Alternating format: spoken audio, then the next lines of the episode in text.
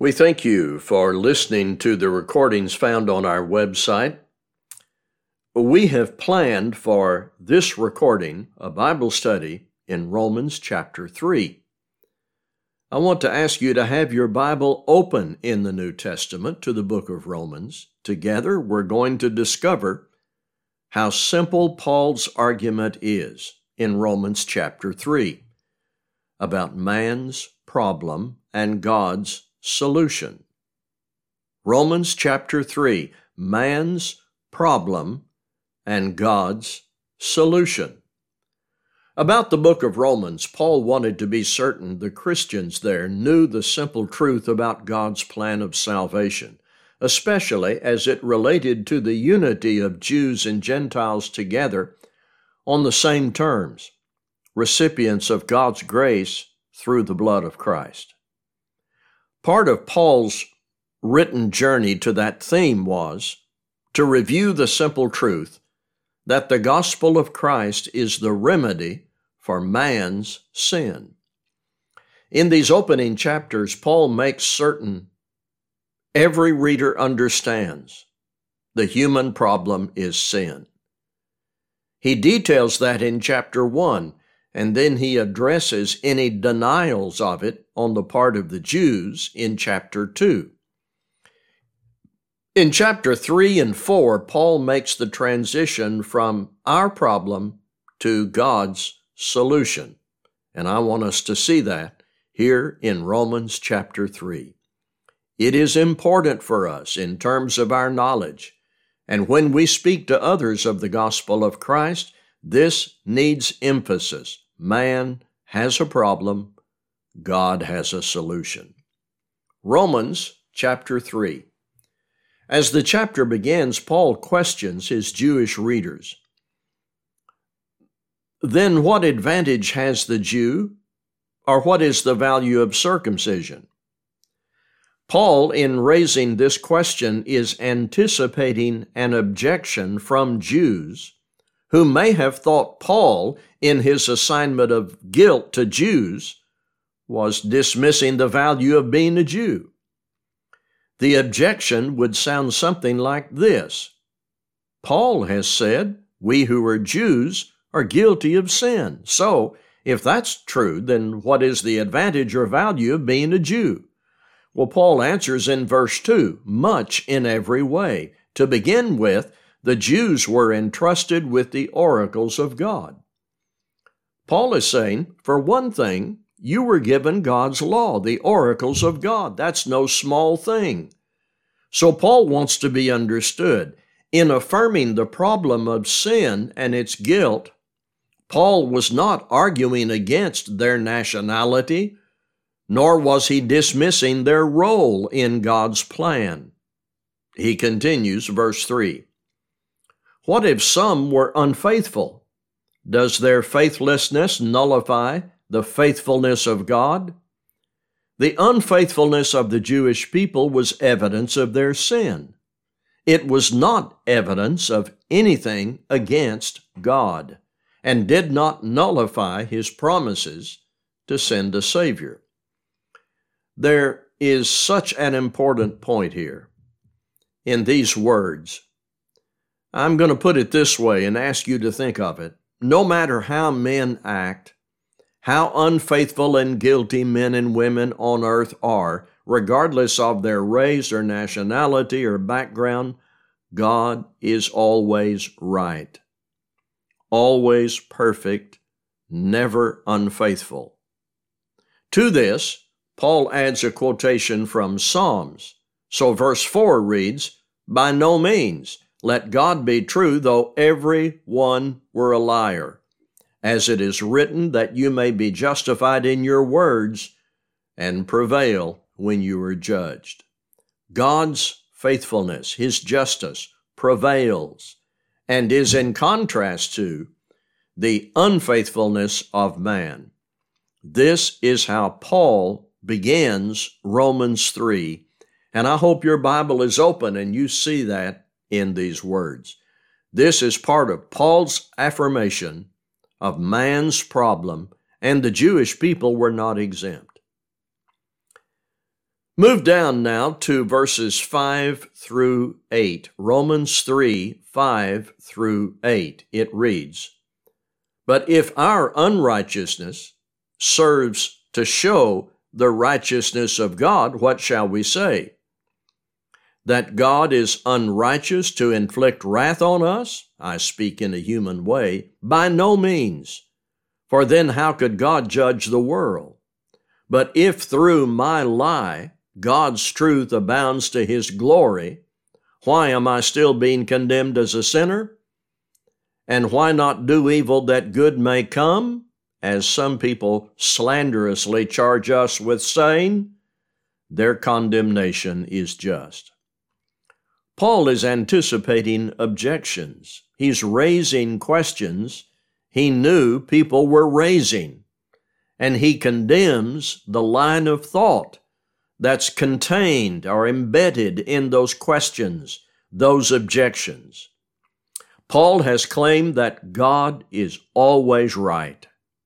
Men and women in this context, Jewish men and women, may be unfaithful to God, though they had his oracles, but God is never unfaithful. His judgments are always right. But, verse 5 says, See, Paul knows what the counter arguments would be, and so he states them and answers them. God cannot be blamed for being right in his judgments. Apparently, there was a trend or an ill conceived idea that the unrighteousness of man was not guilt worthy, since it advertised God's righteousness. Can you imagine making such an argument to justify your sin? Would you ever say, Well, I know that I'm a sinner, but it just shows how good and right God is? Perhaps I should just go ahead and do evil that good may come. The Apostle Paul condemns that kind of absurd thinking. Here's what I think Paul is doing here in these opening verses in Romans chapter 3. He is stripping away long held layers of delusion to pave the way to his conclusion that no matter what arguments men might make, all have sinned. He knew the common objections and arguments. He states those arguments and responds to pave the way to his conclusion that all have sinned, Jew or Gentile. Listen to verses 9 through 18. Romans 3 9 through 18. What then? Are we Jews any better off? No, not at all. For we have already charged that all, both Jews and Greeks, are under sin. As it is written, none is righteous, no, not one. No one understands, no one seeks for God. All have turned aside. Together they have become worthless. No one does good, not even one. Their throat is an open grave. They use their tongues to deceive. The venom of asp is under their lips. Their mouth is full of curses and bitterness. Their feet are swift to shed blood. In their paths are ruin and misery, and the way of peace they have not known. There is no fear of God before their eyes. Now remember what this is all about. There is man's problem and God's remedy. And this passage goes to man's problem. Here is how plain this is. All, both Jews and Greeks are under sin. How many perfect people do you find in verses 9 through 18? The paragraph we've just read that you have, I hope, before you on the page in your Bible. How many perfect people do you find in verses 9 through 18? Sure, the Old Testament is a book where you can find good people, but were any perfect? Having earned by their good conduct the favor of God, absent any judgment? Phrase after phrase here in Romans 3 makes Paul's case that all have sinned. No one seeks for God. All have turned aside, worthless. No one does good. Throats like open graves, tongues that deceive, feet that are swift to shed blood, no fear of God before their eyes. Paul is repeating over and over man has a problem. We've already charged that all, both Jews and Greeks, are under sin, Paul said. The evidence is so clear cut. Here's how Paul continues in verses 19 and 20. Now we know that whatever the law says, it speaks to those who are under the law, so that every mouth may be stopped, and the whole world may be held accountable to God. For by works of the law no human being will be justified in his sight, since through the law comes knowledge of sin. There is Paul's clarity here. When he says the whole world, when he says accountable to God, and when he says knowledge of sin. Let me pause here to observe since the time of Adam and Eve's transgression, there has been this human problem. It is the problem today.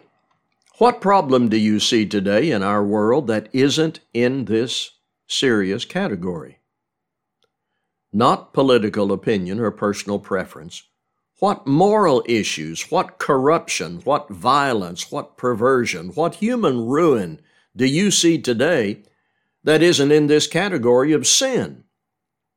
Abortion, violence, homosexuality, related gender confusion, false religion, corrupt leaders, drunkenness, dishonesty, greed, selfishness, bad attitudes. What Paul wrote is today's reality, so that every mouth may be stopped. The whole world is accountable to God. The problem in the human race is sin ignoring and defying the will of our Creator. This is the bad news, and once we read this and learn this, as painful and tough as it may be, we have to make it personal. I read this and must ask myself Have I ever sinned? Done anything wrong? A lie, a hostile word, a wrong attitude, any neg- negligence in obedience to God? See, See, it is almost comforting to direct the guilt to the world and think of all this as a universal problem rather than my problem, your problem. The world needs a Savior, and you know what that means? I need a Savior. You need a Savior. So, still in Romans chapter 3, where at verse 21, Paul gives clear voice to the God given remedy. 21 to 31, Romans 3. But now the righteousness of God has been manifested apart from the law, although the law and the prophets bear witness to it. The righteousness of God through faith in Jesus Christ for all who believe. For there is no distinction, for all have sinned and fall short of the glory of God, and are justified by His grace as a gift through the redemption that is in Christ Jesus, whom God put forward as a propitiation by His blood to be received by faith. This was to show God's righteousness because in His divine forbearance He had passed over former sins. It was to show his righteousness at the present time, so that he might be just and the justifier of the one who has faith in Jesus. Then, what becomes of our boasting? It is excluded. By what kind of law? By a law of works? No, but by a law of faith. For we hold that one is justified by faith apart from works of the law?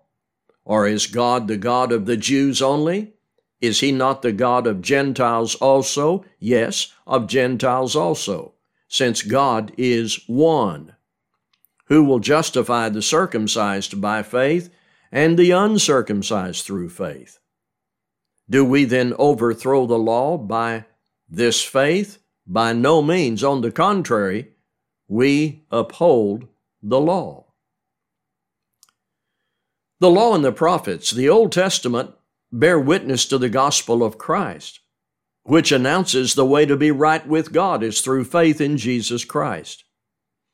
And this is for anyone, anybody, no matter their genealogy, Jew or Gentile. Whatever family you were born into, wherever that was geographically, just as all have sinned, the gospel is an offer from God to all. There is no distinction. Now consider, when your faith in Christ is activated in obedience to Him, you cannot, you must not say, Look at me, I did this. See how great I am. No.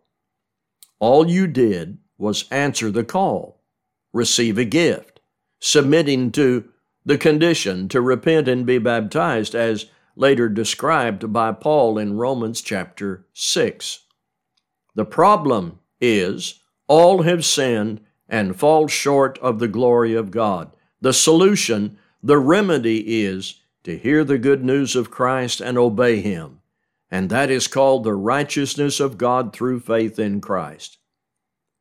This is not some sort of superficial religion that involves visiting a building once a week.